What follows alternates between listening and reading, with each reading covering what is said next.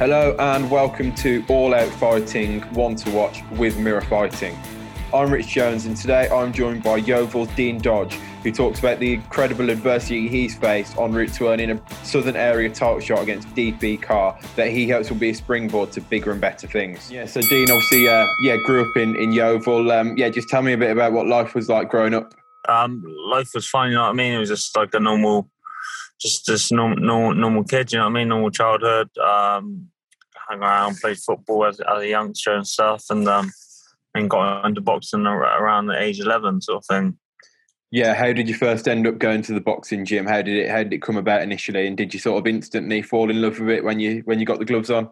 Yeah, yeah, fell in love with it instantly. It all happened when I was um I was playing football. My manager told me to go down and um get some extra fitness in, and um I went down there on on um, I think it was I think it was just like um like summer leave or something when when the, when the season's over. Um, I went down there and went down with my mate and loved it ever since. Yeah, what was it about boxing that you think you took to that you enjoyed straight away as a kid?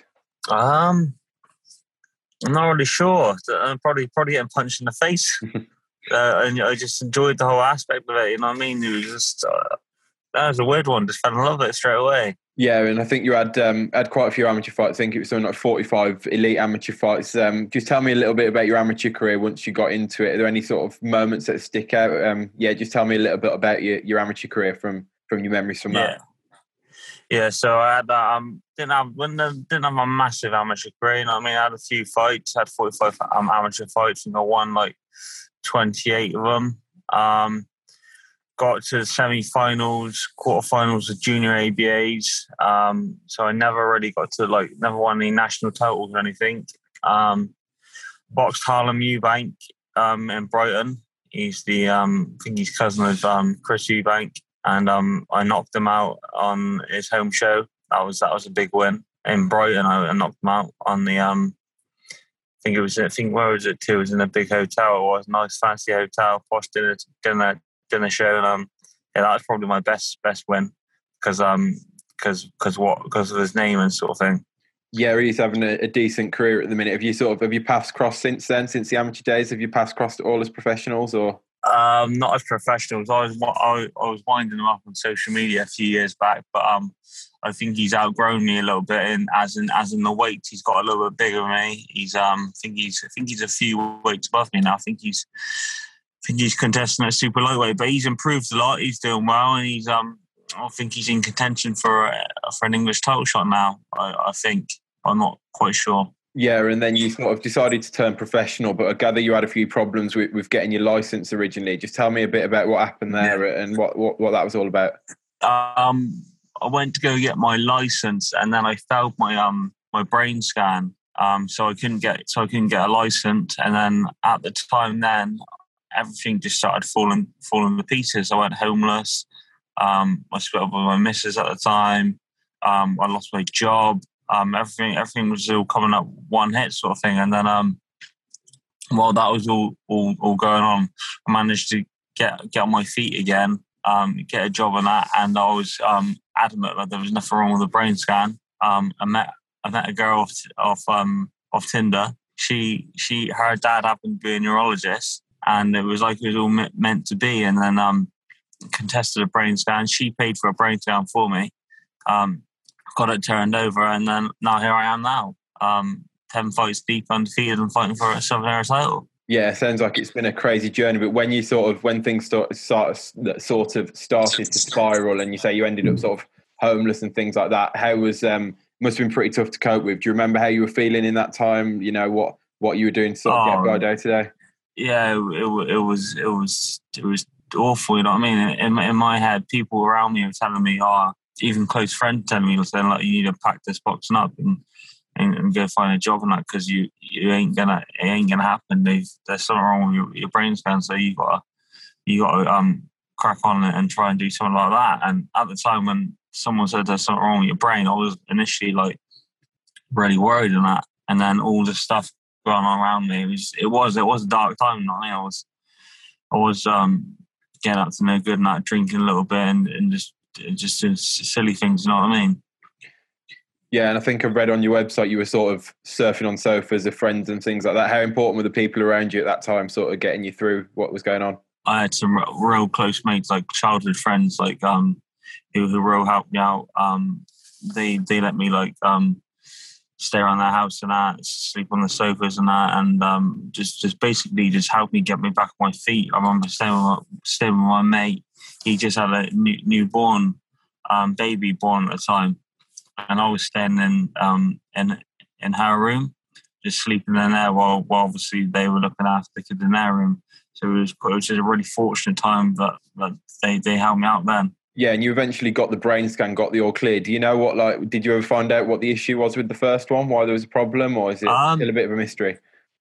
I think it was a bit of fact. I think it was um there was a bit of fact issue on the brain scan that they um they weren't sure about or something like that. It was it was it was basically the fold of your brain, which is pretty which is normal, but they weren't 100 percent sure of that they couldn't rule it out about it. It could could have been an aneurysm. So at the time when they were telling me, oh, it could be an aneurysm, I was like worried, like worried, worried to death because I know aneurysms are like quite quite quite bad, and I've um someone from my town had an aneurysm and, and he died from from that popping. Yeah, and then once you sort of got into it, I mean, I think I read Dean Lewis was your sort of coach and your mentor. How important was he once you got back into the swing of things and finally got that pro career started? Yeah, he's been very important. Um, I, I met Dean after I um after I found found a job. I started um working in a factory about an hour and a half away from from from the gym here in Weston-super-Mare, and then um I used to travel down from there to Weston-super-Mare. From so I used to work from 6 a.m. in the morning to 2 o'clock, do my shift there, then come all the way down here to train an hour, hour and a half away. And um, at the time, I was contesting my brain scan because someone from the job I was at, he used to um, box with me as an amateur. He told me to come down and, and see Dean. And um, so I was traveling down there every day to see him. And um, we, we just clicked. It just went, went real well. We just um, we've, we, have um, made a really good friendship as well. And, and now, three years later, we're fighting for the title. Yeah, and you mentioned sort of the, the hard yards you were doing in terms of sort of going to work, then sort of trekking to the gym and things like that. I mean, that's sort of the side I guess people don't see, especially at sort of that level of boxing. You know, it's a, I imagine it's a pretty pretty hard slog. You must have had to sort of dedicate a lot to to really you know give everything in your, your pro career so far. And um, yeah, I guess day to day must be still pretty pretty tough tough slog, is it? Yeah, yeah, yeah, yeah. Right at the beginning, you know what I mean. I had no, I had no sponsors, so I had no no financial backing. I was there working eight hours a day, then coming to training, all all, all chasing the dream. Um, luckily now I've got some fi- financial um financial backing. It's not it's not massive. Don't get me wrong. It's only like a part time wage, so I'm still I am still struggling at the moment. Um, and even in this even in this training camp before my before this fight seven weeks ago, I even went homeless again with with with, with um, certain circumstances which happened in my in my life, which left me um, homeless at the beginning of this training camp. So I was on my ass for that, and um, yeah, it's just, it's just you just got to keep cracking on, sort of thing. Well, I guess all the adversity, you know, obviously it's, you know, the dream boxing, it's obviously something that you're so passionate about and, you know, willing to sort of make these sacrifices for by the sounds of it. Yeah, yeah, I've, I've sacrificed everything for this. Not once going up on the dream, you know what I mean? Like a lot of people would have would have would have would have packed in when they found out the brain scan was good, no good for for them. They would have said, "Ah, oh, well, someone's obviously wrong," and they would have give up then. But not once have I given up, even through all the adversity. I've overcome it all, and like we're here now. You know what I mean? Yeah, and I guess it seems like you have had, in, you know, a bit of a slice of luck in the fact that the small hall shows have been obviously decimated by COVID, but you know, you've got this opportunity of a, a Southern Area title fight, a, a big opportunity mm. at a time when you know there aren't many, you know, many fights for the sort of small hall show level sort of thing.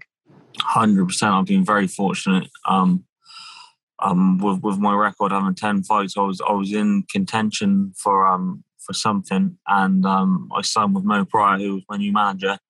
And I said to him, "Could you please get something sorted and, and, and get me that Southern Area title shot?" Um, he got me that title shot, and he, the guy I'm fighting happens to be an MTK fighter, and they happen to be putting on shows. So it's just an absolute blessing. It's just like it's like everything's meant to be. It's all fallen into place. Yeah, and you think if you do get the win, it'll be the sort of moment that can, you know, sort of give you a platform then to sort of push on to to another level, hopefully. Hundred percent. When when when this fight for me is gonna it's gonna do so much for my career. It's gonna um hopefully bring on more sponsorship, which is gonna hopefully um put me in better stead and, and help me out financially. Um, I'll be the first ever person from Yeovil to ever win a professional boxing title. So that's just history in itself. And then just keep going from from from there, keep going higher and higher and higher, and just keep trying to achieve more. Yeah, I was about to mention the Yeovil thing. What's it mean to sort of represent Yeovil like that? Obviously, a sort of fairly small town that's not had um, a huge amount of, of boxing history. Is it, yeah, something that you take pride in that? Oh yeah, I take. I'm gonna, I'm gonna take a lot of pride in this. This is gonna. This is this is, means the world. Hopefully, then the town can really get behind me and start supporting me. Yeah, is that the dream? When you know when fans get back, hopefully you'll be able to sort of defend one of your Southern area title, get you know in front of home fans in Yeovil. Is that the sort of dream? Yeah, that would that would be that would be sick. And even even if the Yeovil Town Football Club could get involved and uh, maybe even have a summer event on the pitch or something, it'd, that'd be massive. Yeah, and you mentioned that you sort of became homeless again a few weeks ago with sort of circumstances and stuff like that. I mean, are you sort of back on your feet a bit now? Are sort of things a bit more stable going? Um, they're, they're not they're not stable, but I, have had a friend who's um let me stay around his um at the minute, so that's that's been a real big help.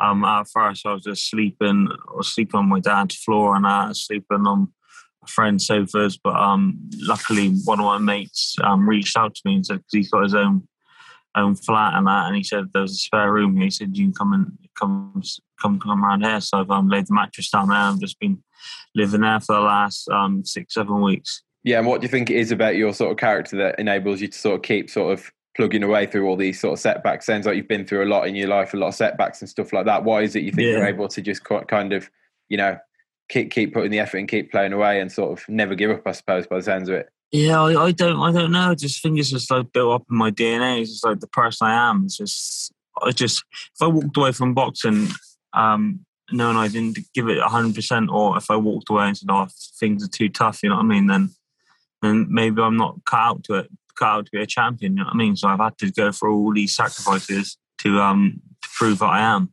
And you think it carries over into the ring a bit as well, sort of when it comes to the the sort of hard rounds, gritting your teeth, getting through it hundred percent. When things get tough, I know I know I'm going to dig deep. I know that my opponent hasn't gone through what I've gone through, and I, I just know on the night that I'm going to come away with a victory. And obviously, I guess you haven't fought it sort of with no crowds. You know, in recently, obviously, it's been a lot of behind closed doors shows. But do you think going to be an interesting experience when you get in there behind closed doors? Something that you know a lot of people um, have experienced. Yeah, it's going to be definitely it's going to be definitely an experience. Um, I've boxed as an amateur though, so I had a lot a lot of fights where um, not not many crowds are there. So um, to be honest, for me, I, I ain't. It's a fight at the the day. I ain't gonna be too um, too popular if, the, if there's crowd or not, or, or, not. You know what I mean? Um, it's a bit like it's probably just to be a bit like sparring as well, where you know you don't have a lot of people there in, in the gym. It's just just your coach and you. So I I honestly think it's not going to make too much of a difference for me personally. And out of the ten fights you've had so far, are there any that sort of stand out? Any sort of standout moments from the career so far? So Cool. Um, standout one was probably I beat Sean Davis. That was a good win. He he's done a lot in boxing. I think he's um box. I think he won the WBC international title. Um, he won an English title as well. So that was a good victory. Um, I thought I would have stopped him, but I broke my hand in the second round. Um, so that's a bit disappointing. I think I had another good victory over Nathan Kirk, who is um, in Midlands title challenger, and and I knocked him out in um in five rounds. So they're the probably standout fights I've had so far. And obviously, finally, you know, hoping that a, win to get the Southern Area title will be a bit of a stepping stone. What's the sort of um, what's the sort of dreams for the future for yourself? How far do you think you, you can go in the sport if things start to go your way? Um, my my goal in the sport in in in, in the sport is to win a British title. Um, obviously win win this um, win this fight, and it puts me in line for the English. makes me mandatory for the English title. Um, so yeah, just go, just just keep winning, going on from here. Um, win this Southern area, and it's definitely going to open a lot of doors. You know what I mean? I'll be mandatory for the English. You win that, and then you you're technically technically one fight away from the British title. So big things. Yeah, and I guess must have been times where you thought you were sort of a million miles away from being at this stage. You must be, you know, pretty grateful to sort of have it that sort of dream within your sights a little bit now as well. Yeah, hundred percent. With everything what's gone on, like COVID situation, um, I mean, like a lot, a lot of, lot of boys, a lot of boxers are not even getting these opportunities, not even boxing. And for, for me to get this opportunity in the box on, on a big show, on a big MTK global show is is massive, and it's just unbelievable. You know what I mean? I'm living my dream every day. Nice one. Cheers, Dean. We'll be watching on. Hopefully, yeah. Hopefully, you come back with the win. All the best. Yes, I will. I will definitely. Thank you.